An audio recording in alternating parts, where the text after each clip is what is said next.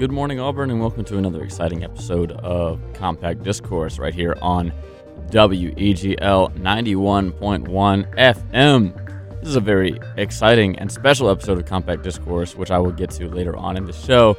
But of course, WEGLFM.com is Auburn's premier home for student run radio since 1971.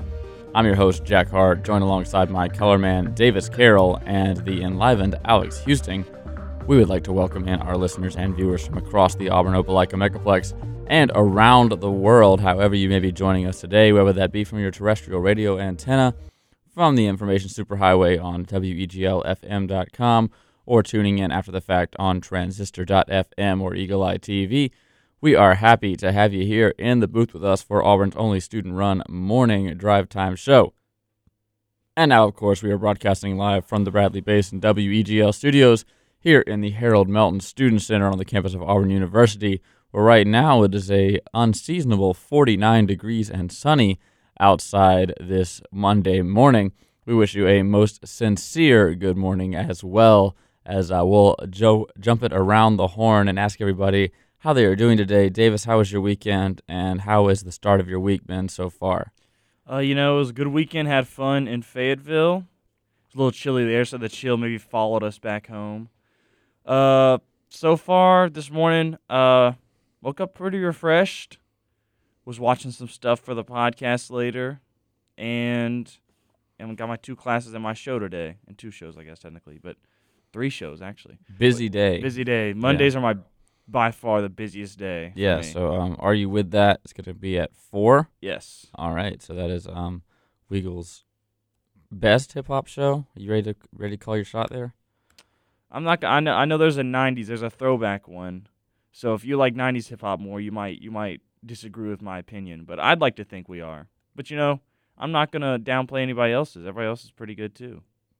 and we will jump on to people who are pretty good. That is Alex Houston joining us in the booth today for an armchair quarterback special Monday morning edition of Compact Discourse. How are you doing, Alex? I'm doing pretty good. This uh, this uh, this day of compact discourse reminds me of the earlier days when Davis and I first joined the joined the Extra Point crew second semester of our freshman year, and every single morning began with myself and Davis saying how it was, and then Jacob complaining about how cold it was. This day reminds me of that a lot, so that was that was kind of funny because I remember all those. mm-hmm. But yeah, I'm doing pretty good.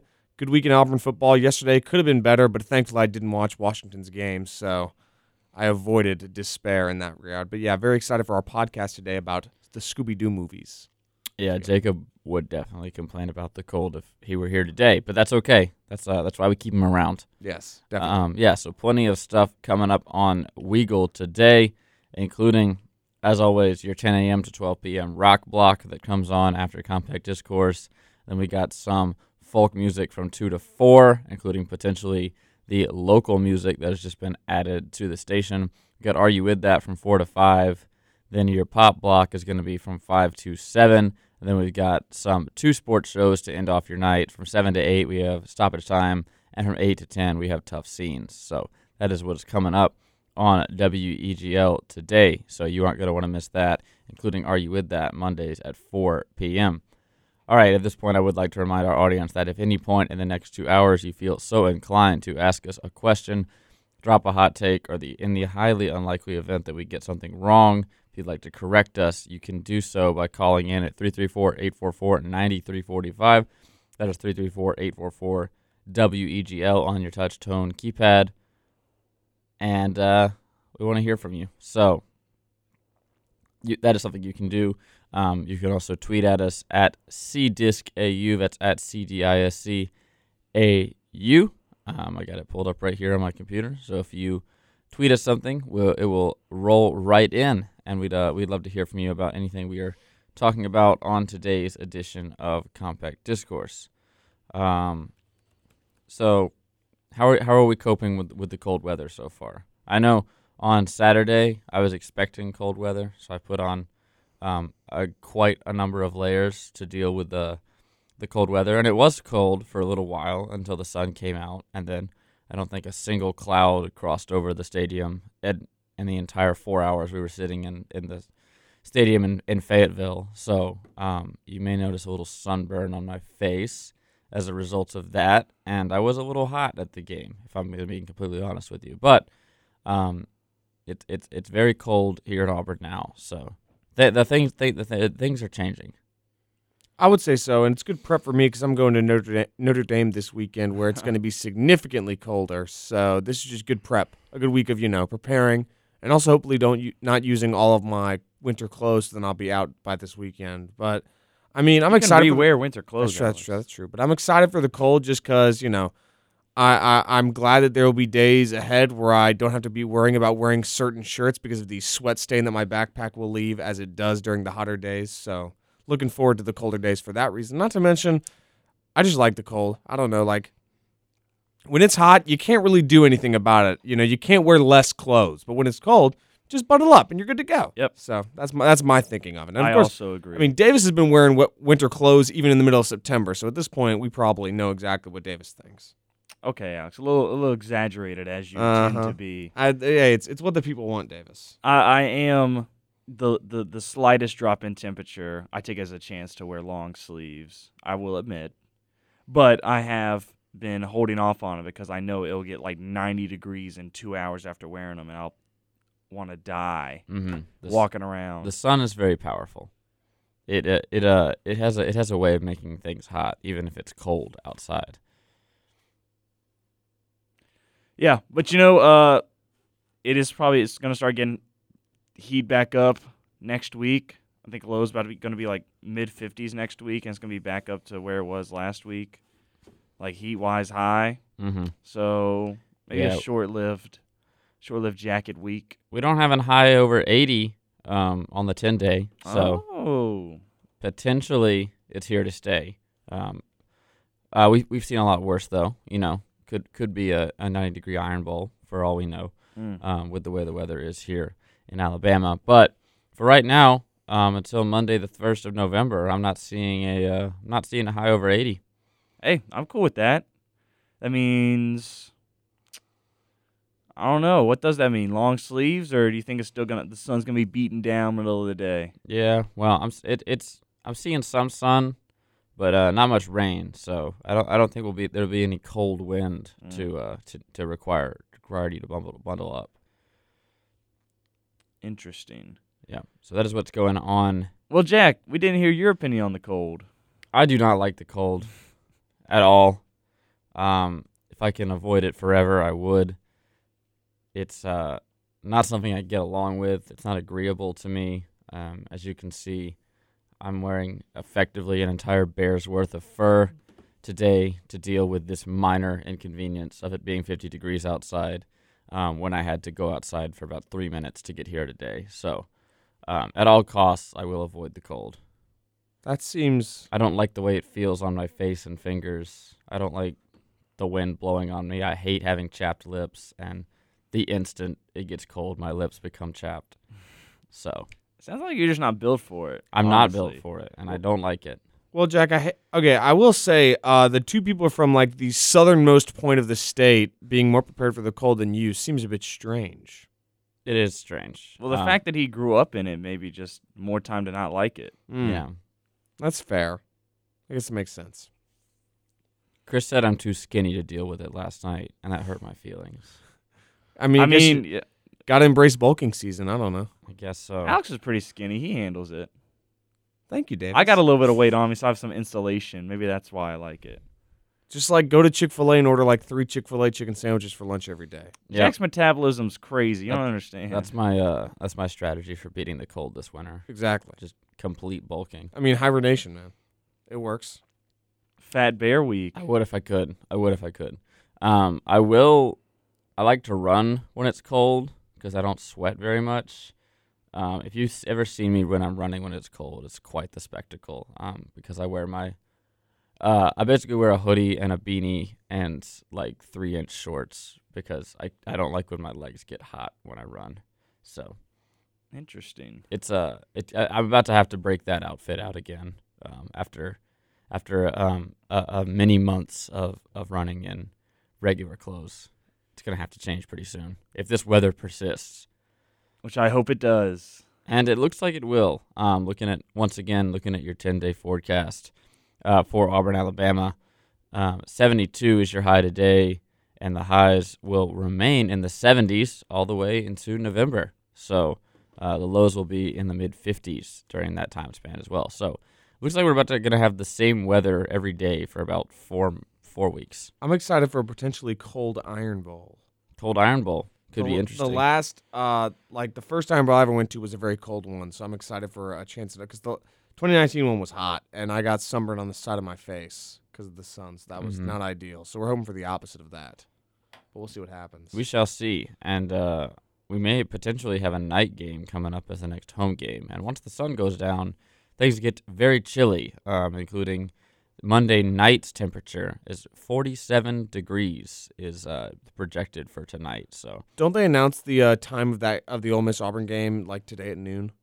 mm, I thought I, th- I thought they they did the next week's games the Monday before the upcoming games. we shall see. And uh, we shall plan our dress accordingly uh, if it is going to be a night game. Because I don't know if you remember, 2019 Ole Miss was a night game. Frigid. I do. Yes, that was that was that was tough. I I'm I'm kind of hoping for that. I do not want to do another 11 a.m. kick, uh, just because the energy is just not there. To be honest, no matter how cold it is, Mm-hmm. And I think it's gonna be an important game anyway. So I think Auburn's gonna need the energy. But we can get to that in a minute. But I mean, like I'm just hoping for a night game. All right. And yeah, that's a great segue. Speaking of Auburn football, we will get to that on another side of this first break. So don't go anywhere. Thank you for kicking off your Monday morning and your work and school week with us here on WEGL 91.1 FM. I'm Jack Carr, joined alongside Alex and Davis. When we get back, we'll jump right into it. Auburn football, big victory over Arkansas this past weekend. What went right, what went wrong, and how were the how was Auburn able to beat Arkansas for the sixth time in a row? We'll get to all that and more in about two minutes. Don't go anywhere.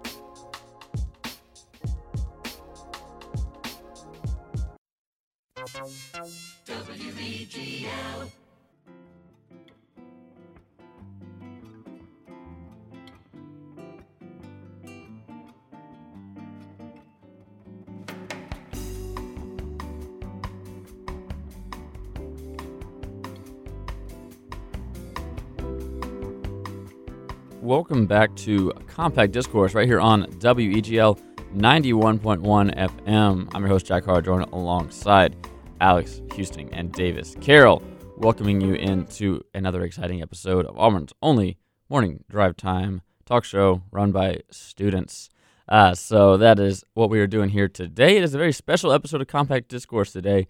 Believe it or not, this is the one, two, three, fourth anniversary of the first ever episode of Compact Discourse going on the air right here on WEGL 91.1 FM. So it's a very special day for me as I celebrate my fourth, uh, beginning of my fifth year in radio broadcasts. So four years ago today, a, uh, a young Jack Hart and Justin Thomason were sitting in this very room, uh, facing that way, uh, if you can believe that. That was the way our old desk was set up. Joined alongside Britt Bowen sitting in on our first show, and that was exactly what happened uh, back in the day. It was trained by Jared Dillard, um, who has since since departed from us, and uh, there, uh, yeah, it was a lot of fun. Um, my first show was not good, but that's you know I've had some practice since. What'd y'all then. talk about? We talked about the uh, the NFL and the whole the whole kneeling situation. Ooh, Yeah, because that's what you talked about in fall of 2017. If you talk Man. about sports, yeah, yeah, you're right. sports and politics. That was what compact discourse was all about. Hey, I mean, I'm ready for. I, I could do a return episode. You know. Yeah, just- we dis- do. Discussions are fun. That's all I'm saying. we do have a little bit of political news. Is that right? Is that right, Alex? Uh yes. Uh, so former U.S. Secretary of former U.S. Secretary of State Colin Powell has passed away after complications from COVID-19. He was 84 years old. Colin Powell, uh, I believe, was the Secretary of State during George W. Bush's administration in his first term, and then during he was one of the leaders uh, of the Persian Gulf War offensive. If I'm not mistaken, and sort of helped design the entire Desert Storm operation in part, and it earned the Presidential Medal of Freedom twice. One of only two people to ever receive it twice. Is a four-star general as well. Yes, he fought in Vietnam as well. So yeah, very like distinguished and uh, accomplished military general. Uh, passed away. It's, it appears just this morning, or at least last night. I, it, I can't tell. Mm-hmm. But yeah, he was 84 years old. So So yes, that was Colin Powell, sadly dying of complications with COVID 19 at the age of 84 today. So we are going to move on to other things today, including Auburn versus Arkansas, which happened on Saturday at 11 a.m. If you were able to uh, wake up in time to catch this one, as um, the Auburn Tigers traveled to Fayetteville to try to win their sixth straight against the Arkansas Razorbacks. And uh, they ended up doing so as the Auburn Tigers come away with a 38 to 23 victory over the Razorbacks of Arkansas, downing the number 17th ranked team in the country and serving up Arkansas their third straight conference loss after getting out to an amazing start. So Arkansas tumbles down the rankings once again as they have been served up three straight conference losses after defeating Texas A&M in Dallas. So that is what happened on Saturday. Uh, Bo Nix, your leading passer for the Auburn Tigers, of course, he went 21 of 26 for 292 yards and two touchdowns. He had one untimely interception, uncharacteristic interception, if I'm being honest with you, and uh, that is where his final stat line sat. Uh, Tank Bigsby was your leading rusher. He had 18 for 68 and one touchdown. Uh, not much of a rushing game able to be established on Saturday, but we will get to that. Uh, Demetrius Roberts, your leading receiver, he had two receptions for 81 yards and one long touchdown.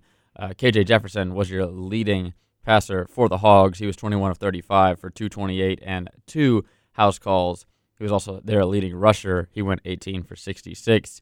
And their leading receiver was Burks. He had nine receptions for 109 yards and two of those touchdowns. And that is where we sat uh, at about 2:30 on Saturday afternoon after Auburn came away with a big win. So first thing, uh, I want to ask you guys. I've never been to Fayetteville or to Donald W. Reynolds uh, Razorback Stadium. So how was the experience overall? I mean, you guys have been to quite a few stadiums already this year. So how how was the overall experience at Arkansas or Razorback Stadium? I will say it was very um, pro style. Is Mm. what I, is Yeah. kind of the term I've been using. The the all the recent renovations to the stadium have made it a very pro style stadium. You have the two bleacher uh, sections that go all the way up from the from behind the the player benches all the way up to the second and third deck. But both end zones are almost completely occupied by club and suite level and Yeah. press boxes and uh, suite boxes, um, which and especially the in the, in the visitor corner to our right was the, the new the new side of the stadium. Uh, the that was completed in 2014, I believe. That uh, makes it a complete bowl, and that Yeah. entire superstructure is, I think, a recruiting center and uh, executive suites and club section. Um, so that the stadium was very pro style, and the flow of the game was very pro style. There was a lot of uh, like man on the street. I know the Braves do that a lot, where they just have someone running around to the student section with a microphone and, and throwing stuff at people and getting people hyped up. Um, so that was very pro style, and there there were um, like a lot of like sound effects, if that makes sense. Uh, I think Davis was mentioning how it's kind of like an NBA game Yeah. where Hmm. like when when they would when they would cause a false start, they'd play like a, a truck backing up sound. So it, it was very different from what how Auburn does it. Um, the band did completely different things. It was also homecoming, so we got to watch the uh, the homecoming coronation at the same time, so that was interesting. Um, but uh, and of course the calling the hogs that was uh, a spectacle. Every guest they they brought out had got to call the hogs, and uh, it's a little more time consuming than a war eagle, is what I'll say. That yeah, I mean that makes sense. That makes sense. Oh yeah, I was just wondering because I I'd never been there before. I certainly plan to in the future. Uh, Davis, what are your initial reactions? I I also agree. I really like the stadium. One thing I didn't really, I've never seen before. I kind of liked was every time they got a first down, we play the first down song. Obviously, we all do the dun dun dun dun dun dun dun. dun. But they, the their announcer, who kind of sounds like the NCAA announcer we were talking about, if you Ah. drop him an octave, he'd always go, and that's another Razorback, and then all the fans go first down, Yep. which I thought was kind of cool. But they kind of stopped really getting into it. Uh, I'll talk about that in a minute after I talk about the campus. But those fans got deterred very easily. Yeah. they were very, um, n- but okay. So the, the, the I really like the campus. It was hilly, but it was nice. Had a lot of nice art, really cool architecture. I'll say. Uh, we took we took a photo in front of their bell tower. Kind of did. We were just kind of standing around. Uh, their downtown was really cool. Had a lot of food places, a lot of cool stores. We went to this place called what was it called? Like Fer- Farrell's. Farrell's. Yeah, it was pretty cool. I had a good Philly cheesesteak there. Watched the games. Me and Chris were sleepy in there. We were falling asleep. We were so tired. It was. It was. They were very sleepy.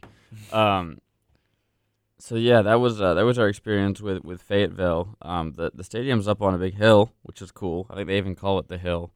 Um, and you you can you can from where we walked in, you can see it for quite some time before you get up to it. So that was very cool. That's cool. and there's just a lot of new buildings around the football stadium.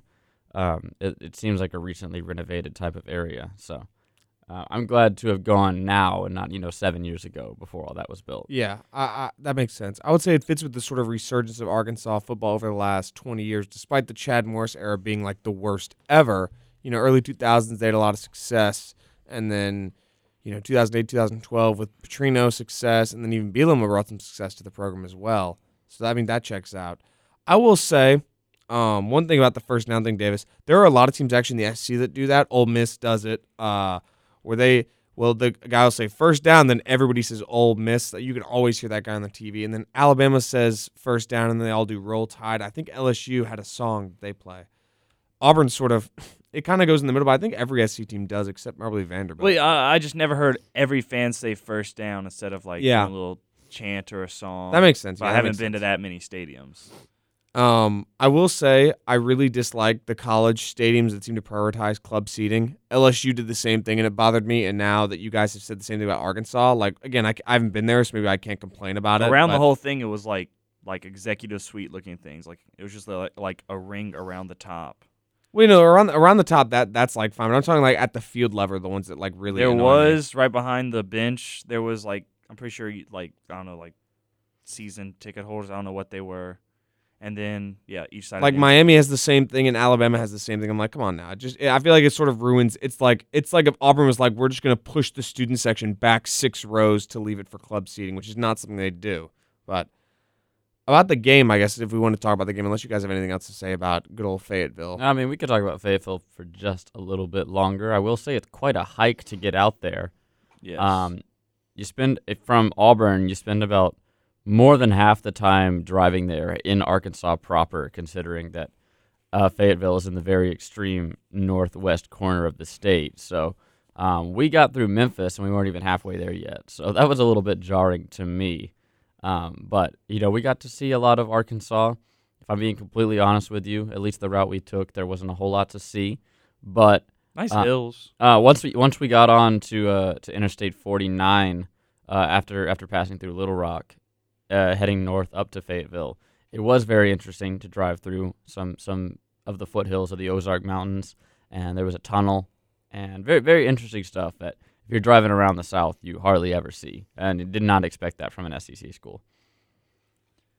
That sounds like a really cool place. I, I certainly want to go uh, at some point. That I, I guess I should probably go while Auburn's on a win streak against Arkansas because they've had a lot of success there and here lately. Mm. Um, I believe the last time Auburn lost to Arkansas was in 2015 in that four overtime game. Indeed, one of the saddest seasons to ever be watched as an Auburn fan. Truly, Maybe. truly. Another thing in Fayetteville is when you're walking around campus, you'll notice like just a ton of names on the ground, and they have a traditions where every year all the alumni, alum, yeah, all the alumni of that year get their name put onto Really?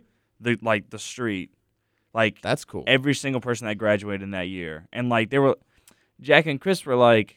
No, it just has to be like uh, just special donors, and then we were walking for like Because, five yeah, minutes. It was one, when- one, one year. It was broken up by year, and then we got to like 1935, and there's you know 40 people on. So we figured it was you know people with doctorates Yeah. or something. But then we turned around a corner and we saw 2017, and 2017 kept going for about a quarter mile. That's So, really cool. I don't know how they do that without having to shut down part of the city. It seems like, but that's Mhm. really cool. And, I really uh, like that. a lot of a lot of people were just you know try walking around Looking for effectively themselves. their their equivalent of Samford Lawn, and yeah, you know getting a picture with their their uh, their name in the That's really cool. sidewalk. That's So- really cool. I like interesting tradition that I was very fond of when I when I saw it. So that was the uh, the atmosphere at Fayetteville. Uh, let's talk about the game on the other side of a quick break. Auburn, of course, getting their sixth straight win against the Razorbacks of Arkansas. Thank you for joining us here on Compact Discourse on this special anniversary edition. And I can't think of a better way to be spending it than talking about an Auburn football win.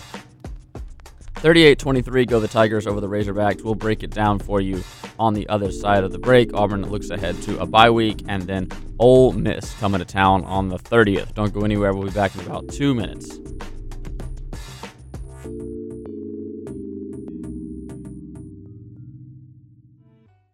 Ninety-one point one WEGL FM, Auburn University.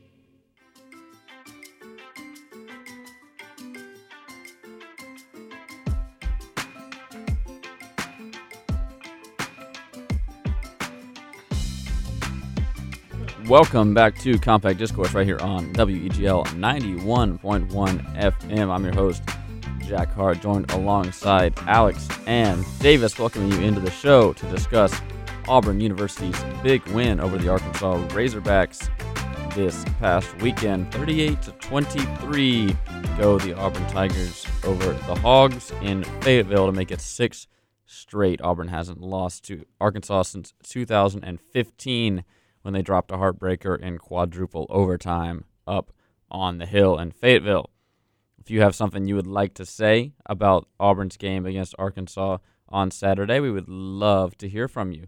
That is, of course, 334 844 9345 or CDiscAU on the Twitter. So go ahead and send us your opinion if you'd like to talk about the offense, the defense, the special teams, whatever, um, whether it be the play calling or the coaching. We'd like to hear your feedback. Um, but first, we'll get Alex and Davis's feedback on what, how much the offense has improved from week to week. Considering last week against Georgia, they put up 10, and this week against Arkansas, they almost broke 40. I would say, um, and to echo a lot of what the beat writers were saying on uh, Saturday, this is the best Bo Nix has looked in his Auburn career so far. This stretch of games between LSU, Georgia, and Arkansas, because he did not lose the Georgia game by any stretch. Not to mention, as we mentioned, those eight drops drastically affected his performance overall. This is the best he's looked, and it's crazy that we got here after the Georgia State game. I mean, after the, his even playing for the rest of his career was in doubt. After the Georgia State game, people were saying, well, is Bo going to transfer when TJ Finley takes his job? And he has responded, excuse me, with one of the best stretches, uh, the best stretch of his career. And this Arkansas game, it was. I perhaps sound like a bit of a broken record here because it feels like every week we've talked about, at least I've talked about, how important this game was for the Bryan Harsin era, right? You know, it was Penn State was set the tone different to the Gus Malzahn era of laying a complete egg on the road, right? Then LSU was can he do what no coach has done since 1999, right? Um, and that that was the question then, and even further down the line, you know, you've got the Georgia game. Where where's the what can he do against a rival that Gus had beaten at home, right? Well, what can Harsin do there? But this game, and I mentioned it in the bullpen last week. This game was the possible difference between six and six and eight and four, which is the Birmingham Bowl versus the Outback Bowl. And in in any coaching tenure, the beginning of the season is not, you know, the first season of the tenure is not make or break, right? You know, Nick Saban's first year at Alabama was not good. They lost to ULM, right? But it, it comes down to having to recruit from behind or recruit from ahead, right? Like where you're having to sell people on what you can be versus selling people on what you are. And that's where the first season can be crucial if you want to be able to sell people on what you are. And I think this game was just very crucial for Auburn to sort of set the tone for the remainder of this season because I don't know what's going to happen down the line. I don't know what's going to happen against Ole Miss or when they go to Kyle Field or any of those games. But this was definitely a game that they were not favored to win, and they did in convincing fashion on the road against a top 25 opponent. I do not believe Arkansas is that great of a team, but they are a good team, and that was the biggest SEC game they've had in three years. And I know it was an 11 a.m. kick, but I mean, the crowd seemed to come out ready to go for that game. Davis, you mentioned they got deterred very easily, but the crowd was there, and that was a tough game in a tougher environment, and they showed out. And the offense looked a lot. They were better. there. They just didn't do anything. Hmm. They were si- we were on the goal line. They made no sound. Well, that's unfortunate. and then later on in the game, when there was the pass interference call for us, They just booed the whole time. I, I heard that They- on TV. booed incessantly for like the next three drives.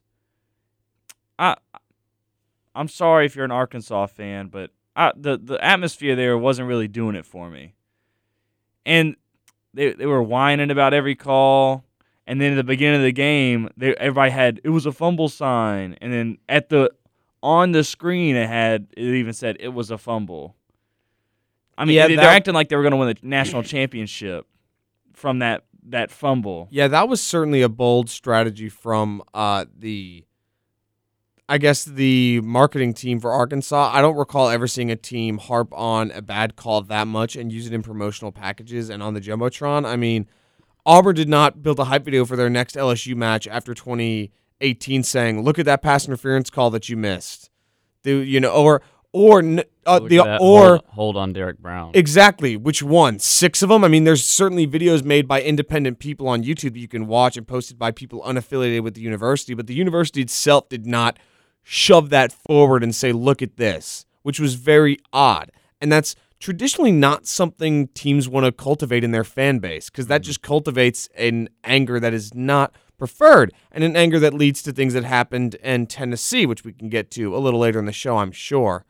But I- and speaking of the video board as well, something else for you. go ahead. Video board was, I was not a fan because they'd be playing like their third down thing, or like they'd be playing their replay or their third down team while the game, while, while the play was happening, and we were in a spot where we couldn't always see, so we'd be trying to watch the video board.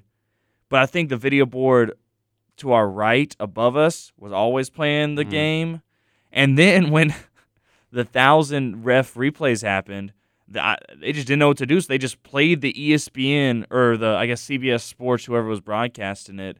They just literally put every single camera view up there, and then it freeze, and they wouldn't know what to do. Well, not everybody yeah, can uh, be that's- Warrigal that's another- Productions, I guess.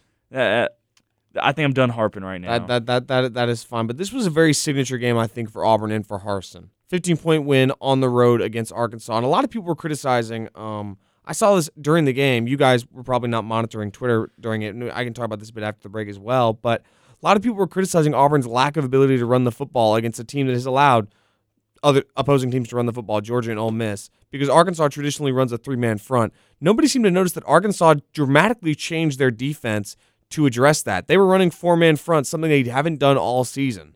And they forced, they were daring Auburn to pass the football, and Auburn met the challenge with obviously Bo Nix having the best game of his career. That one interception honestly was an arm punt. I think they told him take the shot. If it's picked off, it's picked off. It was a great play by the defender. Would I have liked Auburn to keep dinking and dunking their way down the field to get points? Yeah, but I'm mm-hmm. also not mad with them taking shots because being aggressive is something that this coaching staff has been preaching over and over fourth and one mentality. And obviously, that doesn't call for being constantly aggressive, but in those moments, I'm fine with it. But I, I think there's really a lot of positives to take away on the offensive side and on the defensive side, which I can talk about after this break. Yeah, the defense I think showed a lot of fight. There were a lot of times they could have given up and let Arkansas back into the game, but they never did. Um, I think they had two fourth down stops, a defensive touchdown, and plenty of hard hits. The QB contain I thought was going to be a problem uh, after what you know. I mean, Trevor, what is TJ Jefferson. Penn State's quarterback? Oh, sorry. Uh, Sean Clifford. Sean Clifford. Af- After Auburn's QB contain and pressure made Sean Clifford look, you know, Heisman worthy. Um, this this second week of the season, I was really worried what a, what a mobile quarterback could do. And in the first quarter, I was really scared. By the way, you know, he trucked somebody, he was getting away, he was fooling the defense, but halftime adjustments really made the the uh, Jefferson's legs a non-factor And- and, allowed the team to get where they were by the by, by the fourth quarter. And I don't know what the view like was there, but on the TV, there's a lot of running opportunities that he just seemed to pass up, which I'd chalk that up to something that a lot of people mentioned just wear and tear from Georgia and Ole Miss. Two hard fought games, back to back weeks. I think he certainly wasn't going to want to do the Cam Newton approach and take 50 hits a game. Uh, so that's probably why. But I think they definitely did make a lot of adjustments. And the defense, this is probably their best performance of the year considering the competition they face. hmm We'll talk about that defensive touchdown. We'll talk about that one play drive, and we will talk about those fourth down stops. All that and more coming up as we continue to discuss Auburn and Arkansas here on Compact Discourse. Don't go anywhere. We'll be right back with some more of Auburn's only drive time morning show run by students.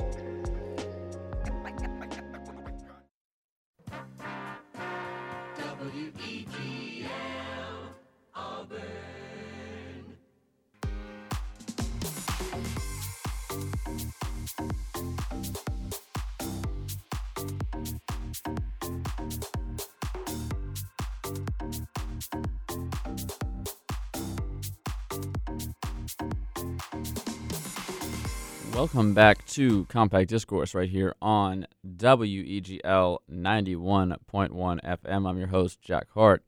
Talking alongside Alex and Davis. It's warmed up just a little bit since we started the show. It's up to 54 degrees here with the sun out on a Monday morning. 72 is your high today with a low of 47. 60 degrees is going to be your morning temp. It'll get up to 70 this afternoon, which is about your high. No chance of rain. Uh, this evening, it's going to come in to about 55 degrees once the sun goes down. Um, we were out playing outside yesterday, and as soon as the sun went down, it got immediately very chilly. So plan accordingly for that. And then your overnight temp is going to be 50 degrees tonight as we are uh, rapidly approaching a full moon as we are in the waxing gibbous phase right now. Sunset is going to be at 6:05 p.m. is when the sun will disappear over the western horizon. And that is your Auburn, Alabama weather report for today, the uh, 18th of November, October rather. Um, let's jump right back into Auburn, Arkansas. You had um, a couple big touchdowns for the Tigers, including a one-play drive when Demetrius Robertson caught a 71-yard pass from Bo Nix. Is that what we'd like to see? The wide receivers answered the call after weeks of criticism and weeks of problems with an amazing concentration on that play. He really didn't see the ball until it was in front of him, a la Ricardo Lewis and the prayer Jordan Hare is, is a good comparison. I knew Alex was gonna say that. I mean, no, legitimately, if you watch it, like he did not see it, and then it's like in front of him, and he immediately grabs it. So that is exactly what this team needed, was to be able to trust the wide receivers to take those shots down the field, and I think I think that's what they responded very well with a great game from the wide receiving core. I think yeah, the the mentality of this team to get the to play the third quarter that they did was unbelievable. You know, it's very demoralizing to give up a touchdown right before halftime, which they did. I mean, it's even more demoralizing to give up another touchdown and lose the lead like they did uh, at the beginning of the third quarter. So now they're down 17 to 14 after leading for the entire first half. And I think the resiliency of this team to just put together three incredible, if you want to call them drives, you can, but three sequences, um, beginning with the uh, backing up Arkansas and then getting that strip sack fumble return uh, by Marcus Harris to get a touchdown and retake the lead. And then Arkansas gets the ball back. Auburn able, is able to bend, not break, stop them on fourth down, get the ball back, immediately take a shot to the end zone, and score 14 points in the matter of three minutes. Th- this was, I think, what we can imagine the Bryan Harsin era will be an opportunistic defense that takes advantage of turnovers and gets key stops when they need it, and an offense that'll take shots to snatch some momentum away right when it needs it. And the fact is, the defense really came together this week without Owen Pappoe. Probably the be- one of the best players on the team has been injured the last two weeks. Getting this bye week this week, Auburn wants to have him back by Ole Miss. Difficult to say if he will be, but this defense responded, and the fact is, this defense is really coming together. Eku Leota, who is the transfer, I believe, from Northwestern, has seven tackles for loss in seven games. For reference, a previous uh, defensive end who now resides at UCF had 11 tackles for loss over a four-year career. Leota has seven in a seven-game uh, stretch, for what it's worth. He he's uh, shown up week after week. Colby Wooden is probably the be- one of the best defensive tackles in the SEC at this point. His disruption ability is about as good as it's been since Derrick Brown, I would say, for this defensive line, because 2020 they were lacking that, and he really showed up with two key sacks. His sack set up that's that uh, fumble in the end zone. Actually, a great shoestring tackle of a big T.J. Jefferson. KJ. er, is it? I thought it was K. Okay, my bad. KJ. We have TJ. My my mistake. But Uh, that that was one of the big game changing moments because I mean it was not an easy tackle to make and he made it. So this defense is really coming together and the secondary responded as well with a much better performance in my opinion.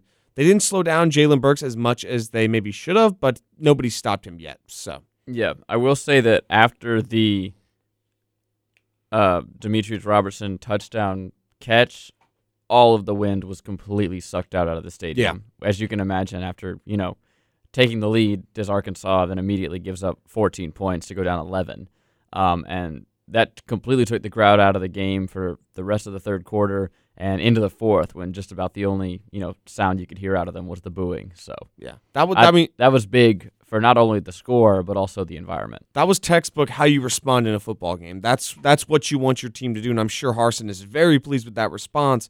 Okay, so you take an early lead, you give up that lead, right? With Arkansas having all the momentum, how do you respond? With a huge defensive stop, and then the offense goes right for the jugular with a deep throw to Demetrius Robinson. That's exactly what they need to do, and that's something that I mean, it just it felt good to see the team do exactly what they needed down to that last fourth quarter drive. Okay, you're in the lead. You need to milk some clock and get some points on the board. They did both with a long, methodical drive, ending in a wild Bo Nix quarterback draw, which I did not see coming. Not to mention, my favorite play maybe ever was the third down conversion where it was a new formation Auburn has not shown this year where Bo fakes it to his left to a receiver going to his right and then runs in like a quarterback power type play. That was just I'd not seen that formation yet. That was that was cool to see. I mean, it's just a lot of positives for this game and a lot you know, to take into this bye week to get ready for Ole Miss, a good football team who will be coming off a tough three game stretch of a lot of very competitive games. But just really positive up performance from Auburn in all phases, I would say.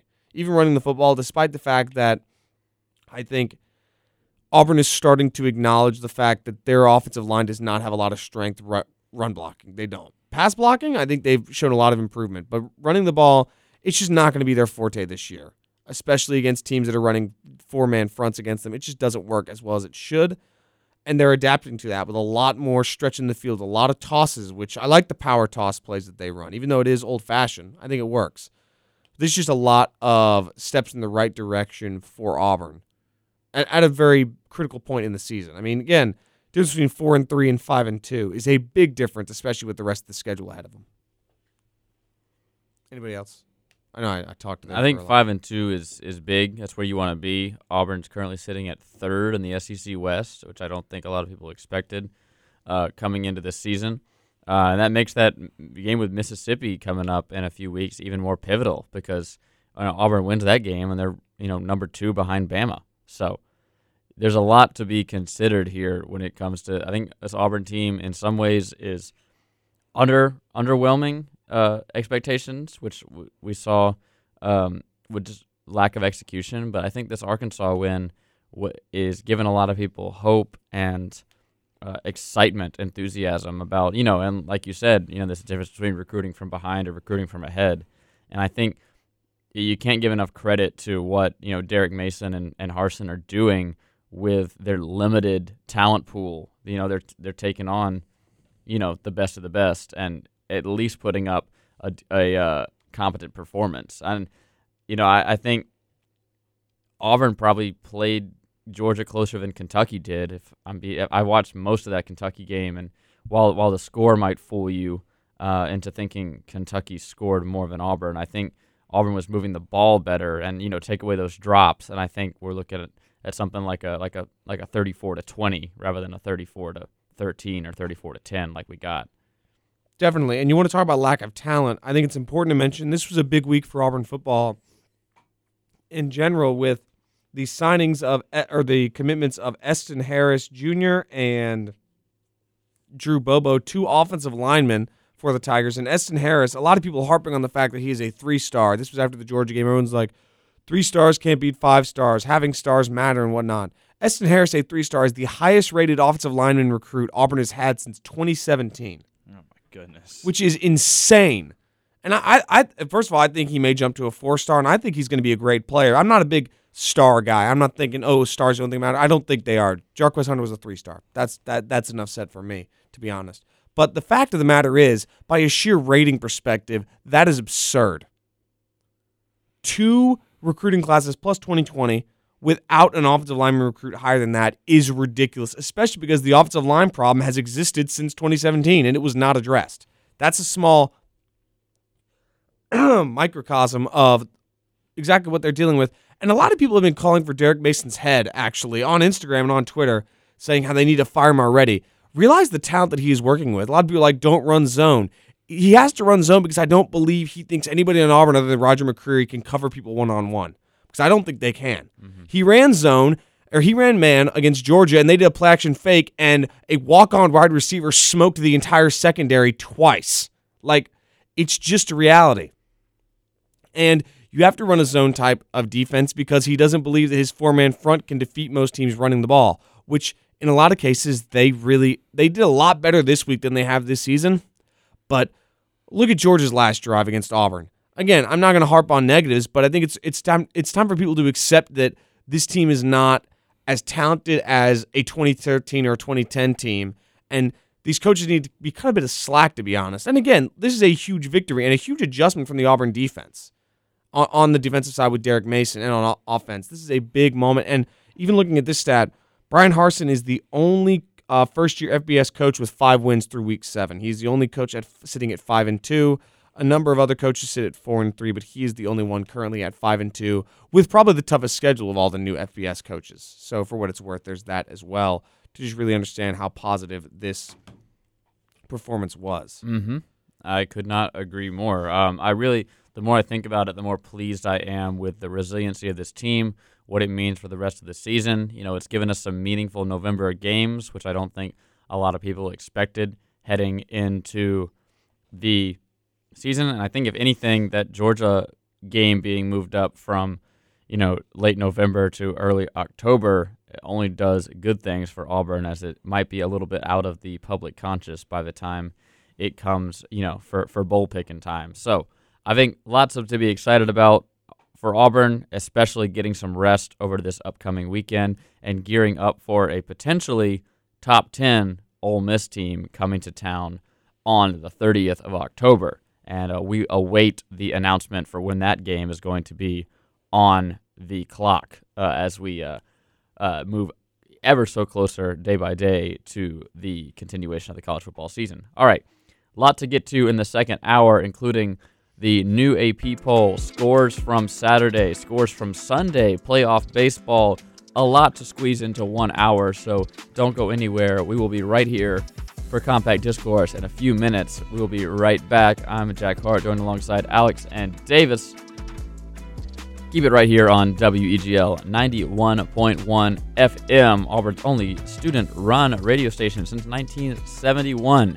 50 years of WEGL.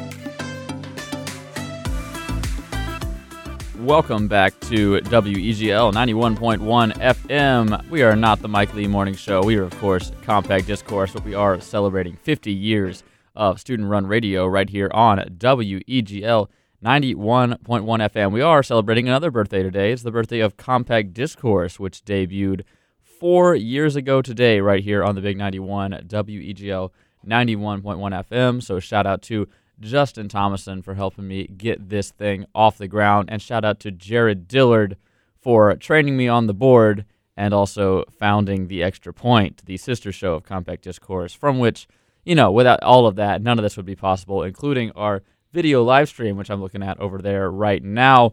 YouTube, uh, WEGL, look for the orange and blue eagle logo. You can watch us in living color. And, uh, we might even have some fun graphics on the screen, like when we do Uniform Factor, and we are currently working on getting some more exciting stuff on the YouTube live stream for you so you can watch us whenever you want. Uh, you can watch us live and you can watch us uh, pre recorded on YouTube. So check that out if you have not already. It's a lot of fun. Okay, and then if you're also watching the YouTube, you might see on the sidebar we have all of our social medias, including that uh, we are at Twitter, CDiscAU. If you would like to tweet at Compact Discourse, we would love to hear from you about Auburn football, college football, or playoff baseball, as those are all things we're going to get to later on in the show today. We've also got the WEGL station you can follow on Twitter, Instagram, and TikTok at WEGL underscore AU for all of the updates on the station. All right, what we're going to do real quick is the scores from the top 25 in college football over the weekend. And then we'll probably have to go to a break. And then when we come back, we'll talk about everything, including the new AP poll. So, without further ado, what happened in college football this weekend? Okay, so on Friday, California nearly gets the upset, but Oregon comes out on top Oregon beats the Cal Berkeley Bears 24 17 in Autzen Stadium. San Diego State remains undefeated, but it takes a scare from San Jose State. They win that one 19 to 13 in double overtime. NC State continues their tear across the ACC. They blow out Boston College in Chestnut Hill 33 to 7. Texas A&M puts up a 21 spot in the first quarter against Missouri. They win 35-14 in an SEC clash.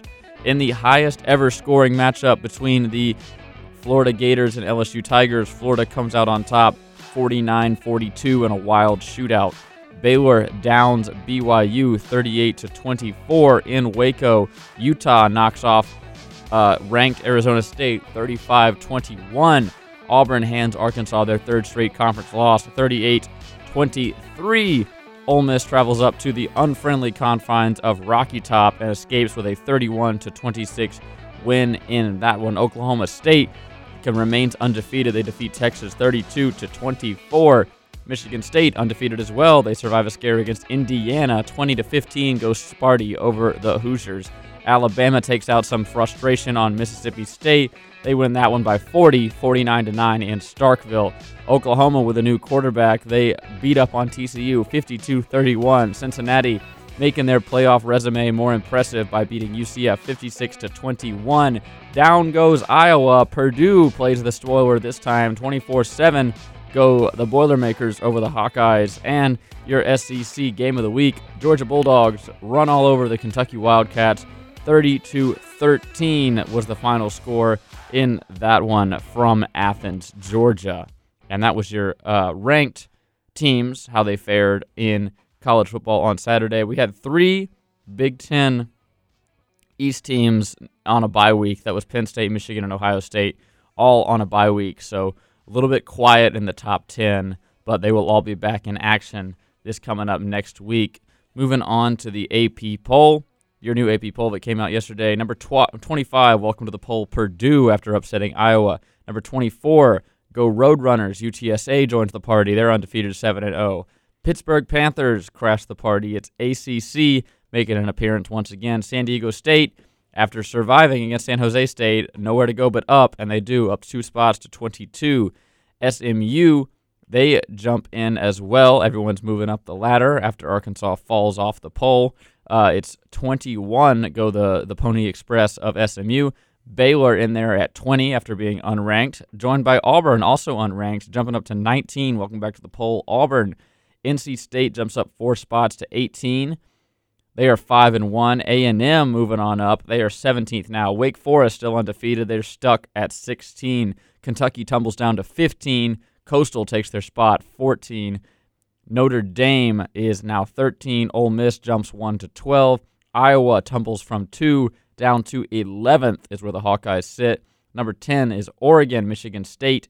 Oklahoma State are both undefeated, 9 and 8, respectively. Your three Big Ten teams, Penn State, Michigan, and Ohio State, all had bye weeks, so they stay at 7, 6, and 5. And your new college football playoff, Alabama 6 and 1, Oklahoma 7 and 0, Cincinnati undefeated at 6 and 0, and your Georgia Bulldogs 7 and 0 at the top spot on the poll. So that's the AP poll, that's the college football scores. We will be back with some thoughts and analysis on what happened this week in college football on the other side of this break. So don't go anywhere. We will be right back.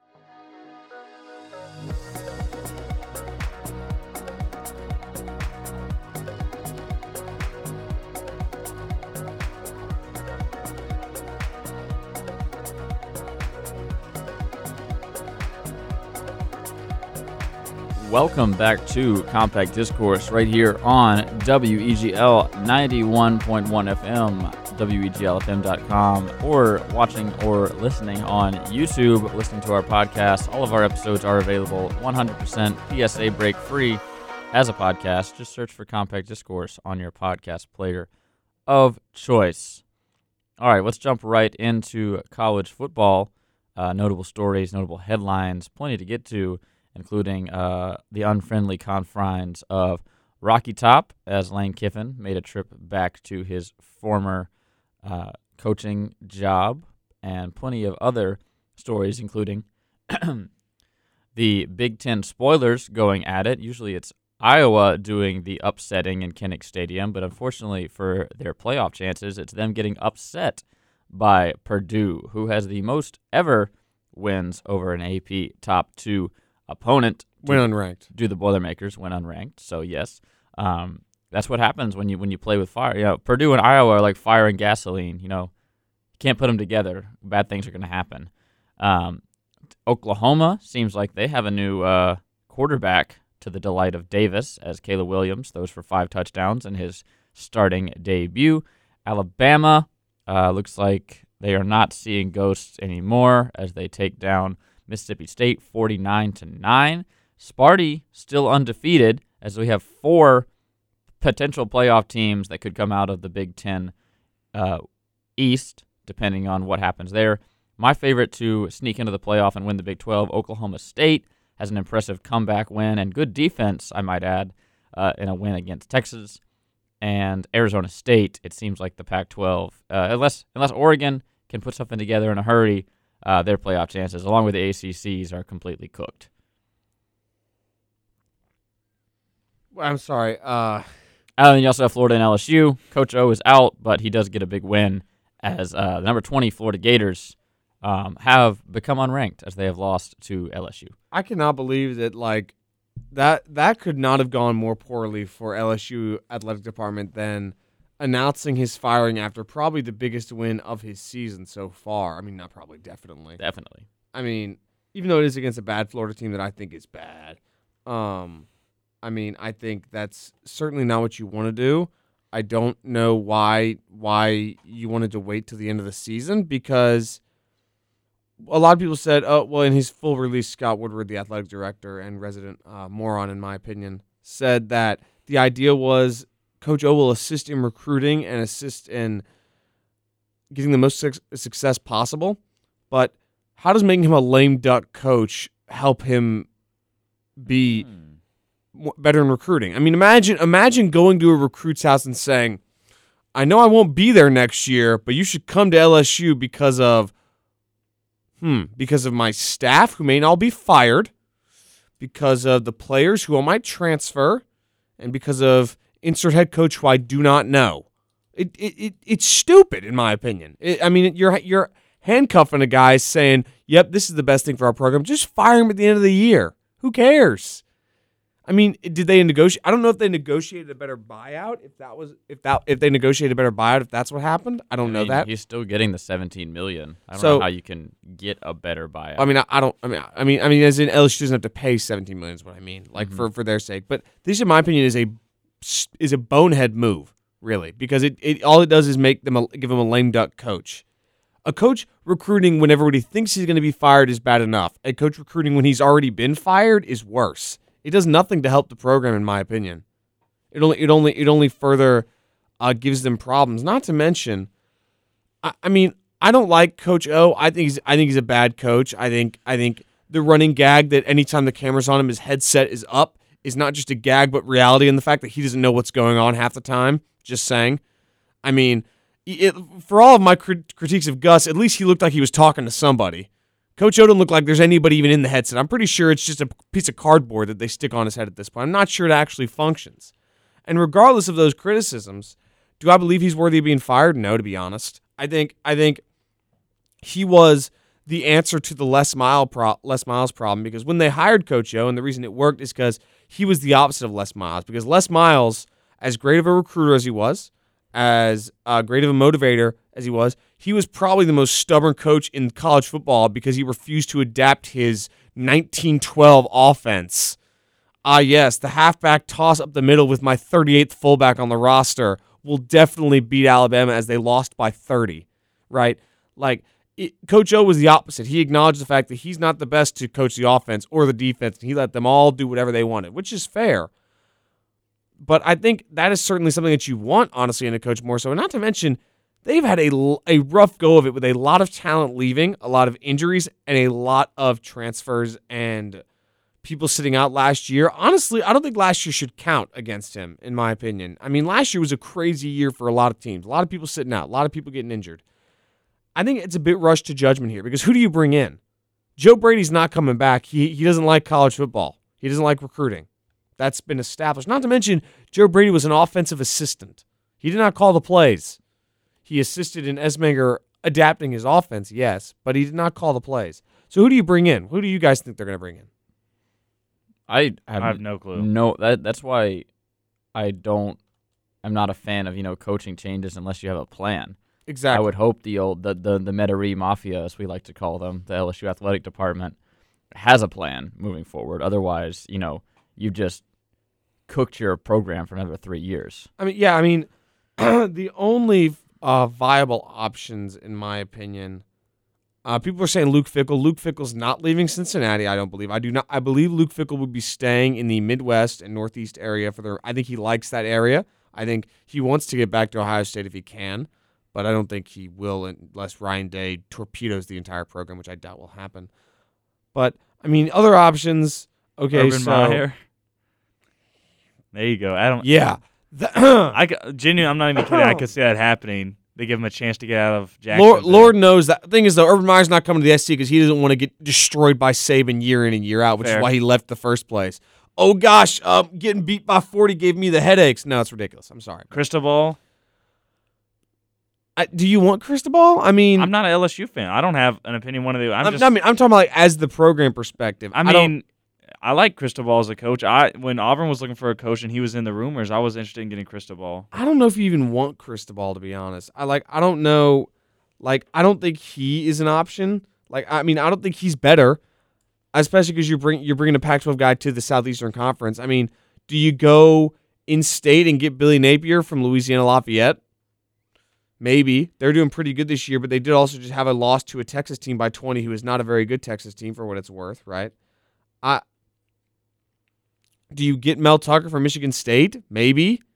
But I just don't think there really are a lot of great options out there already. A lot of guys I don't think are going to want to leave. I don't think getting Luke Fickells is as easy as one, two, three.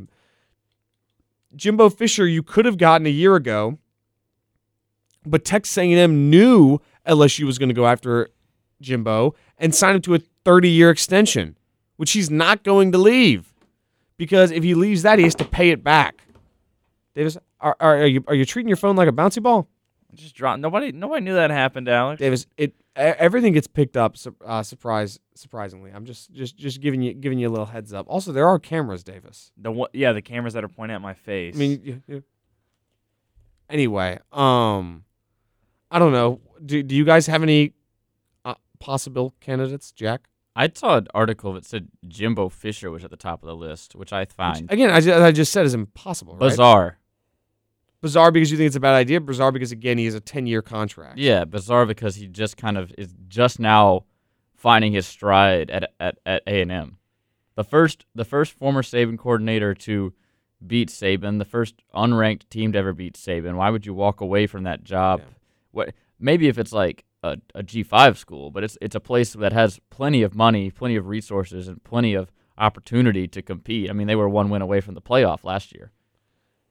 Why, how do you walk away from that job and try to rebuild an LSU team that, that is is swamped in all kinds of um, just internal politics of the athletic department? And the thing is, it's not even viable for him to walk away because when you leave a contract, the coach has to pay it. And that is a large amount of money that he will have to pay the university because that's how it works. It's the opposite, essentially. As, uh, much like where universities will pay coaches to fire them, vice versa ensues. And I don't know why he would do that either. It's a big financial undertaking to leave an already good program. And I mean, I'm look, I'm, I'm googled it right now, and um, let's see. People think James Franklin. People think, uh, oh Lord, one of the pictures is of Jeremy Pruitt.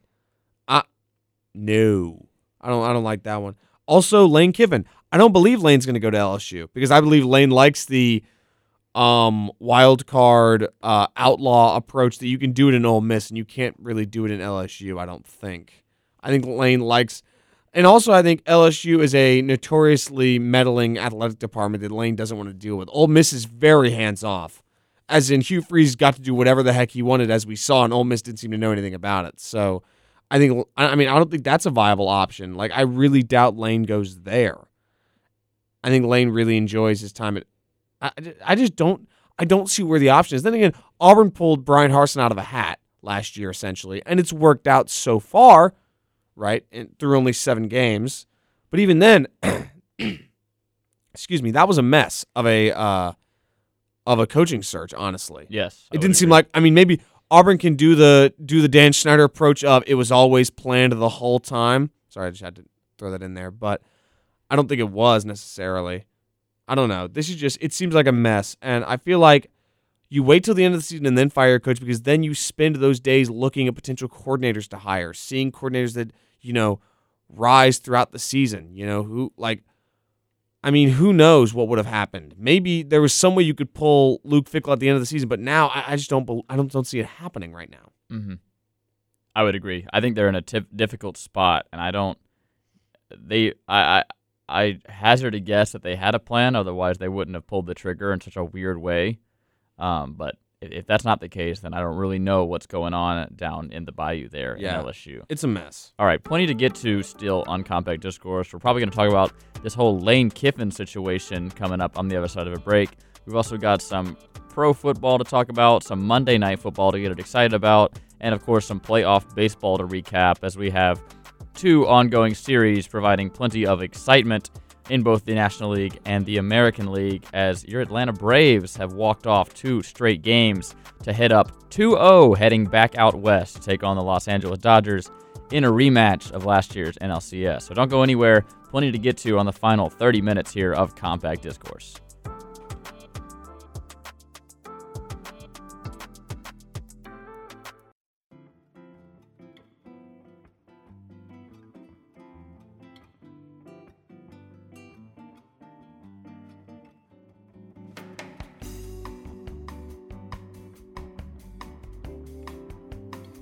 Welcome back to Compact Discourse right here on WEGL 91.1 FM. Hanging out with you for 30 more minutes here on WEGL 91.1, the Big 91 here, Auburn Student Run Radio Station for 50 years. I'm your host, Jack Hart, joined alongside Alex and Davis, both halves of, uh, what is it? Through the Woods? Yeah. Um, the I give up. number one movie podcast here on WEGL. Um, I'll let you talk about that in just a second. But first, your War Eagle weather report.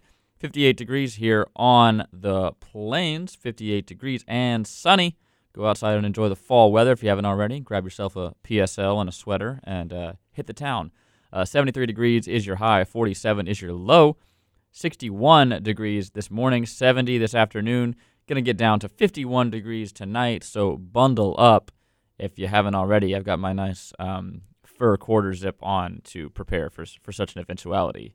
And of course, that was your uh, your one and only Auburn weather report. So we're gonna jump right into the show. But first, uh, Alex and Davis, take it away. If I may uh, say one thing before we get into that, I must issue a, uh, a correction. It turns out Jimbo Fisher, the contract details allow he, the er, in the early years he doesn't have to pay a buyout if he leaves. So it appears he may have st- structured it intentionally to uh, depart soon. I wouldn't leave if I were him. I wouldn't either, but Jimbo is Jimbo, and he sensed the dumpster fire in LSU coming beforehand and left early as well from that.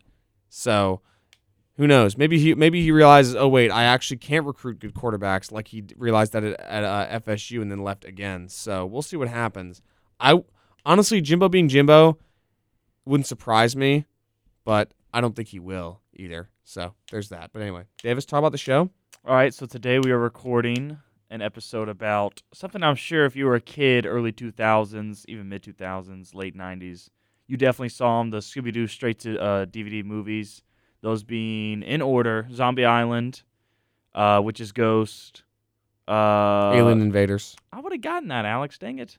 Alien Invaders and Cyber Chase, which uh, I've seen them all many times. I know Alex has. I know Jack's seen all of them at least once as a kid. That's correct. Uh, Zombie Island was in the heavy rotation of VHS tapes that were present in my basement. So before bed, pretty much, very, it was a, a you know thirty percent chance that Zombie Island would be on my, my CRT in the basement.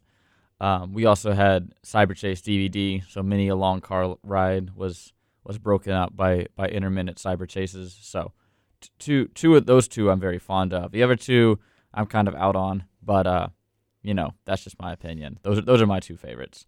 Um, they just I'm not going to be on the show, so I'll just I'll spill my opinion right now. Good Uh, choice. They uh they look a lot different than I remember. They're very of their time. Cyber Chase in a way that uh I after being after watching a lot of What's New Scooby Doo, Yeah. just in my head I just imagine them in that art style. But their art style is so distinct and cool that I really think it's not giving them enough credit to just discredit the art style entirely. Cyber Chase is in kind of the similar art style as What's New Scooby Doo. It was the first one that was digitally digitally colored. The other three were all like hand painted, basically. Mm. So they look a lot more like classical VHS style. But then you see Cyber Chase is much more like new agey DVD when you watch it. Something to consider. We might can talk about on the show. Definitely. Also, a lot of news to discuss. DC fandom was uh, this weekend. A lot of trailers and stuff to talk about. A lot of exciting movies from that uh, company, but a lot of also head scratchers as well. So that we'll be talking about that to start the show before we get into the Scooby Doo movies. So that's being recorded today. What episode is uh going live on Weagle today? Uh, it's the Hereditary and Midsommar one with Chris Tobias as our guest. That one got a little, little spooky. Now we had to, we had to lighten it up with uh, Scooby Doo before we move on to John Carpenter's Halloween next week. okay, so that one will be on Weagle at noon. If you want to hear Correct. that episode. Uh, we got Compact Discourse ends at 10, two hours of rock music, and then Through the Lens comes on at 12 o'clock, high noon, if you want to hear about the A24 horror films with Alex and Davis and Chris Tobias, friend of the show. All right, we're going to jump right into a little bit of college football, including the uh, Lane Kiffin fiasco as Lane Kiffin returns to Neyland Stadium for the first time since departing as for the first time as a head coach since departing uh, Tennessee in 2009. He's been there as Alabama's offensive coordinator and maybe in some other capacity, but he's the f- first time he's been behind the wheel of another team taking on Tennessee. Um, and Ole Miss gets out of there with a win, but not without some high drama as Tennessee turns the ball over on downs, and the fans at Neyland, specifically the student section, takes a bit of issue with that one. Yeah, that that was insane. I wasn't watching the game actually, and a friend of mine texted me and said, "Are you watching this?" Oh my gosh! And th- and I turned it on. This was reminiscent of Bottlegate with the Cleveland Browns back in 2002. Uh, that was a um, Butch Davis coach Browns team where the Browns threw a pass, he caught it, got a first down, and then they went up and spiked the ball, and then the refs were like, "Okay, yeah." You spiked the ball. We're going to actually review the play before that, just after they ran a play, which was Ridiculous. insanity. And Browns fans, honestly, not justified, but more justified by comparison than Tennessee threw stuff onto the field. I only say more because it was the worst call in the history of officiating that I've seen with the Browns game. This one, however, with Tennessee fans, absolutely ridiculous. And it honestly was disgusting because it wasn't that bad of a call for one. And two, the Tennessee athletic director tweeted, you know, how this doesn't represent our fans, our university. We're disappointed by what happened. And everybody, every Tennessee fan was like, well, you know, we're justified in it. And the refs shouldn't have screwed us over, is what they said. And I'm like, eh. okay, so what exactly was the call? Okay, so it was a fourth and 24. Tennessee quarterback throws it. Guy gets about 23 and three quarters of a yard. And he's down, and he's ruled just short. And upon review, Tennessee fans think he has it because nobody in the state, people are talking in the state and they're cheering. Basically, they think they've got it. And the ref goes out and says the call in the field stands. I, or actually, I think they said confirmed. And then they lost their minds. And in my opinion, it was completely ridiculous. I mean, it, it, there's no there's no place for it in in sports in general, let alone the fact that, you know, I mean, it was endangering the players and endangering the safety of the people on the field. The band left. The cheerleaders were having to walk using the boards as shields above their head. I mean, it's ridiculous. And it's, I mean, it's just uh, it was it was absurd. It was honestly, dare I say, cool to watch because it was one of those where were you when this happened moments. But outside of that, it was completely ridiculous and uncalled for from Tennessee. But what can you say? It's the Volunteers. Who's surprised? Very few of us. Yeah. How, how big of a fine's going to come down on him? Has it been announced yet? Well, the SEC says two hundred fifty thousand dollars for stepping onto the field, so I imagine it should be higher. Though knowing Greg Sankey, I imagine it will be significantly higher. Yep. Uh, Greg Sankey releases a statement saying, "quote The conference has established expectations for behavior and sportsmanship, and the actions of fans on Saturday night's game were unacceptable under any circumstances. We are accustomed to intense competition every week, but under no circumstances is it acceptable to endanger the contest participants and disrupt a game. We will review existing conference policies and the commissioner's authority to impose penalties, and communicate with the leadership at the University of Tennessee and all of the SEC's members universities to make certain this situation is not repeated." Boom. Hey, Ole Miss has done this before too, so That's true. They're- they they're not show that interested in this whole basketball. I mean, and Auburn fans apparently have done it before too. The LSU game in 2018, I think Jacob mentioned lots of trash being slung onto the field that year. But interesting. I don't know. It's just, I, it's ridiculous. I mean, it really there. There's just there, there's no justification for it either. Is the craziest thing is the fact Mhm. that people are defending it. There's not. There doesn't seem to be a lot of oh we messed up from from the fans at least. Not not again. This is Twitter, and they're not representative of hundred thousand people in a stadium. Not at all, right? Mhm. But if, if those fans were in fact at the game and did it, there didn't seem to be much regret. Like I think it's o- almost okay if you at least show some remorse. Like if you meant okay, look, it was a crazy game. We got too into the moment. Maybe night game got a little too tipsy. I don't know, but it wasn't. There was none of that. All I saw was people upset that the refs still messed up when they didn't. It wasn't a bad call. It really wasn't. It was. It was about. I mean, like I don't think it was a bad call at all. And I just, it was absurd and it's ridiculous. not their money. They don't have to pay for it. The fine that is. That's true. That's true. The Yep. university. I mean, but did we did we expect Lane Kiffin's return to Neyland to be normal? not at all. Yeah, it, it was just a matter of what was going to happen. Of course, Lane Kiffin, always the good sport about things. Uh, here was his quote: "Quote: I still have my souvenir golf ball. I also got hit with bottles with some brown stuff in them, and I don't think those fans would waste moonshine. You got some of the most passionate fans at bases in America, and a call that didn't go their way. So always a good sport, Lane Kiffin. Good old Lane Kiffin's kind of fun. Lane was having fun. admit. He also tweeted something. I Get, gotta, get your popcorn. I gotta find it for a second. He did say the thing like, "Who brings a golf ball to the stadium?" No, he he he said something. Well, I'm gonna look for it. Uh, The way he alright. uh, it landed next to him, and then he picked it up and showed it to the referee. Very yeah, very it is. good visual gag by Lane. Um, I mean, yeah, and he still even he even uh tweeted about how much he like respected, like he said, the crowd impacted the outcome. What an amazing environment! Like, I like he clearly was having fun with it, evidently. But I that's just. There's also like at the end he caught a water bottle with one hand and threw his hat back into the stands for the fan that threw it at him. So, just Kiffin having a good time. And again, a lot of tweets about like the environment, and he's about handling it as well as you could, considering he had stuff thrown at him. I will say. I wonder if Joey Freshwater made an appearance after that.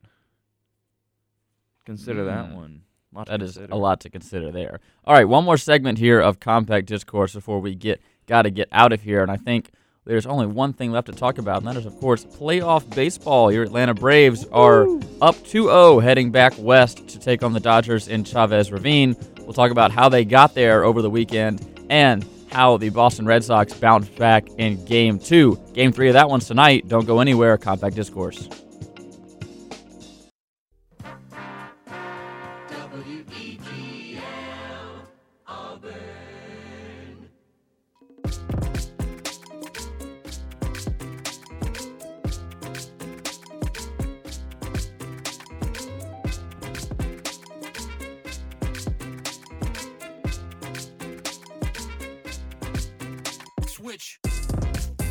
Welcome back to Compact Discourse right here on WEGL 91.1 FM. I'm your host, Jack Hart, joined alongside Davis Carroll. We're jumping right into things here.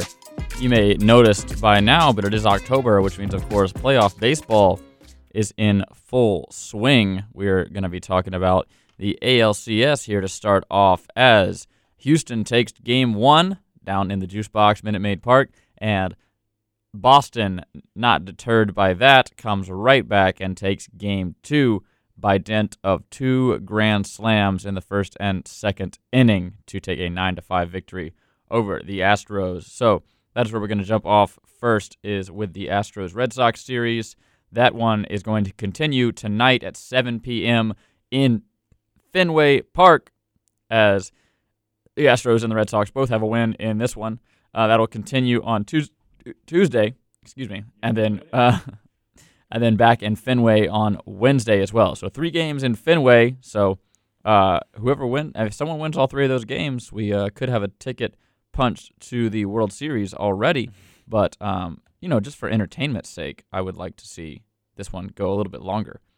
Um, so where to begin with this one? We will, um, I guess, just jump right into game uh, game one if I can find it. Where's game one hiding? Uh, anyway, I will tell you that the the Astros did win game one. Uh, Stanek gets the win in that one. He's 1 0 in the playoffs now. Uh, Robles gets the loss in this one, and Pressly gets the save. As in a very tight game, the Astros edge out the Red Sox 5 to 4, 11 hits to 10. Go the Astros and get an opening series, uh, opening win in the series. And then the next day on Saturday night or uh, Saturday afternoon, it was the Red Sox by dint of two grand slams, taking an eight to nothing lead and never looking back as they win nine to five in Fenway. Eovaldi gets the win in that one. Garcia takes the L after getting chased early. Um, so that was, of course, JD Martinez and Rafael Devers teaming up to put eight runs on the board for Boston. First team to ever hit two grand slams in a postseason game, Wow. and that was back to back in. Yeah. In, Or was it the same inning? it was in innings one and two. Okay, back. That's why. That's why inning two was so long. I remember you, you turned it on, and you're like, it's still the second inning. Yeah, I think like for- the entire second quarter of the Georgia game, uh, the second inning was longer than that. Crazy. it was a crazy game. So eight to nothing go. Uh, Red Sox have set a franchise record and tied an MLB record for consecutive games with 10 plus hits in a single postseason, um, with the 0-2 Angels and 0-4 Astros. So that's good. Um, Astros starters have struggled mightily, other than Lance McCullers Jr. Um, and ev- Astros starters not named Lance McCullers now have a 12.66 ERA following Lu- Luis Garcia's four spot here in the first. So that only got worse. Um, so it, it's going to come down to the bullpen if the Astros want to get back in this one. Um, their rotation is now very uncertain because of this having to deal with being chased so early in the game.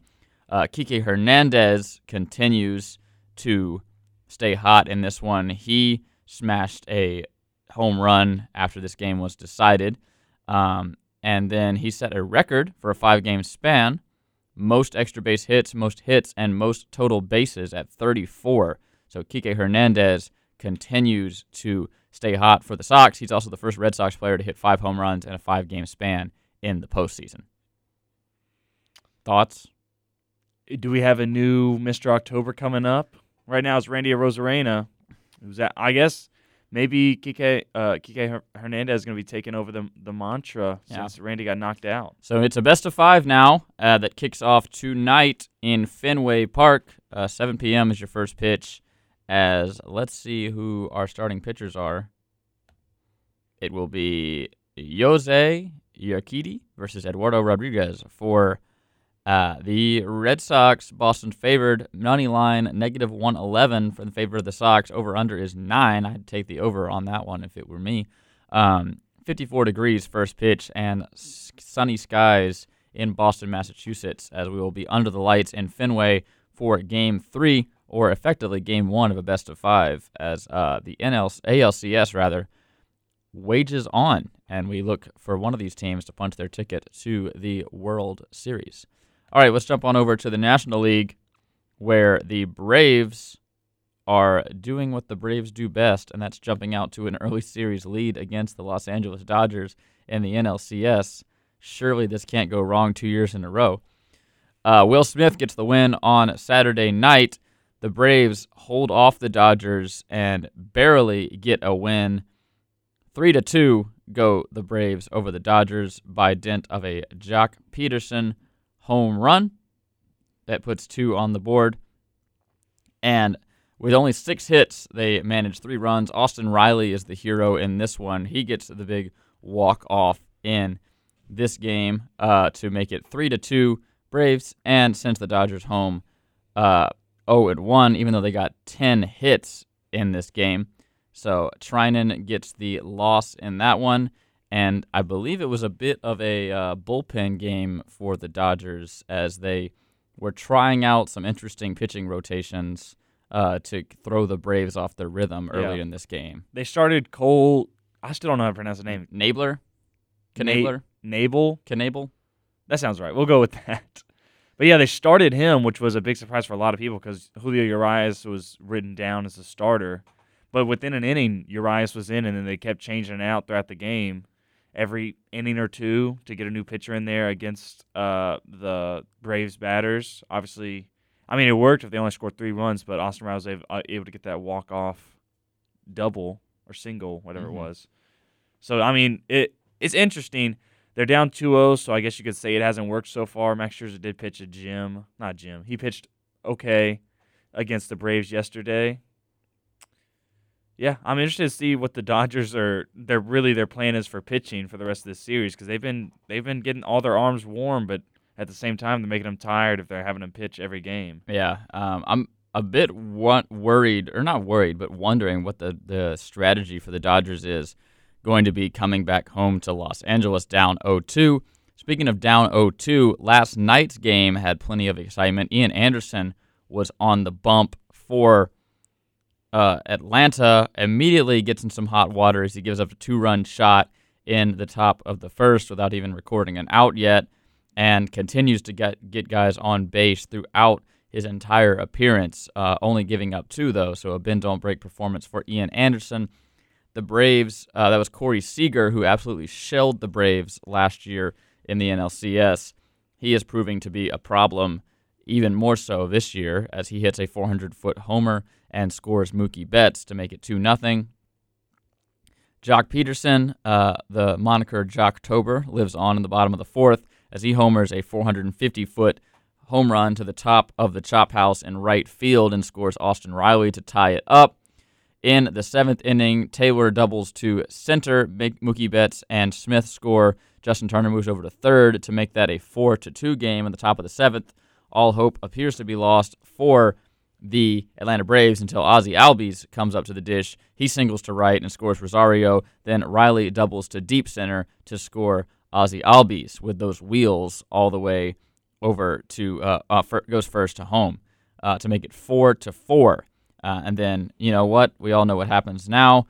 Bottom of the ninth inning, Will Smith is pitching for the Braves, and Eddie Rosario singles and scores Swanson, who was based at second base after the ball goes in and out of Corey Seager's glove, sitting there at second. And that is going to be a second walk-off win for the Atlanta Braves in the NLCS. On paper, the Dodgers had this one pretty much won. Uh, they issued just two walks to Atlanta's nine. They they threw more strikeouts. They stole four bases to Atlanta's none. Uh, but it was Atlanta who clutched up when the time came. Uh, they were only favored, or they only had a. They were only favored to win for about one inning of this game, and you know what? That's all they needed because it was the most important inning bottom of the ninth. Eddie Rosario, hero of the night, he goes four for five. Um, Hmm. After a pop out, he reached on an infield single, single to center, single to left, and single to shallow center. So not his swinging for the fences, but getting the job done, including getting a walk-off hit. Goes Eddie Rosario, your leadoff hitter for the Atlanta Braves. And Ron Washington, third base coach, kind of he was trending earlier today for the the risky third base sins he was given, but they they worked out. Got he was given the green light to Eddie Rosario on that uh, Ozzy Albies single, I think. Mm-hmm. And got then, him got and him then- home. It was pretty close. and Ozzy got uh, got home. Maybe a contested play if the catcher doesn't drop the ball, but uh, the tying run to make it four four uh, was a send by Ron Washington for the wheels of Ozzy Albies. So Braves are sitting pretty. Uh, it'll be a fun plane ride out to Los Angeles for the Braves as they will take on the Dodgers in the Chavez Ravine on Wednesday. I believe is it Wednesday? Uh, that should be right. I'll, I'll check real quick. And I they- just closed my ESPN app right when he asked that. I closed my my schedule app as well. Um. So it'll be at three games over in Dodger Stadium. So the Braves have a chance to clinch while they are out west, but um, games six and seven will be back home. I believe is how we do it in baseball. They keep changing it. Uh, the next three games are at Dodger Stadium, and Tuesday, Wednesday, Thursday, and then on Saturday, Saturday it'll be back. Saturday, Sunday it'll be game six. back in Truist. Yeah, game six for Dodgers Braves will be on Saturday at 4 p.m. Game seven, if necessary, will be at 7 p.m. for Red Sox Astros. So the Braves have a chance to hoist the pennant while they are out west, but um, a lot of work to be done still. And I think this Braves team knows that better than anybody else. It is not over until it's over.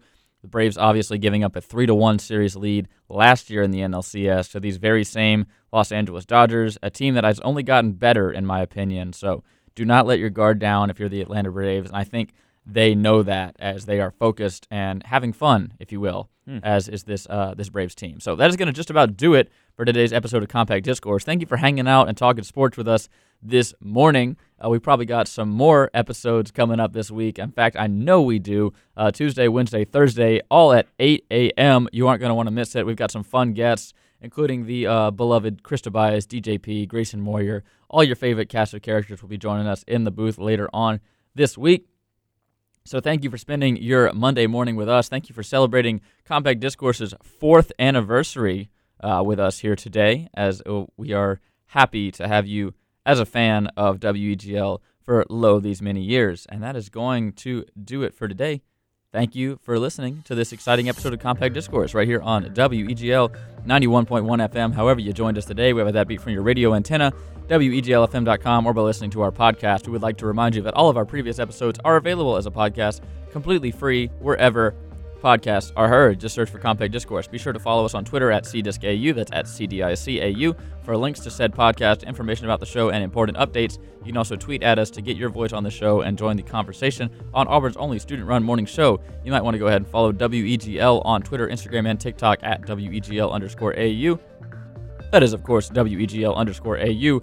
Our dedicated team of marketing professionals is working tirelessly to provide you high quality content for you fans of the station. And with that, for Jack Hart, Alex Houston, and Davis Carroll, this has been another exciting episode of Compact Discourse. We wish you a great rest of your Monday. Stay warm. We will talk at you tomorrow for the Tuesday edition of Compact Discourse, 8 a.m. right here. This is Jack Hart signing off, as always, War Eagle, and go 1 0, just like the Auburn Tigers did this weekend. Have a great day.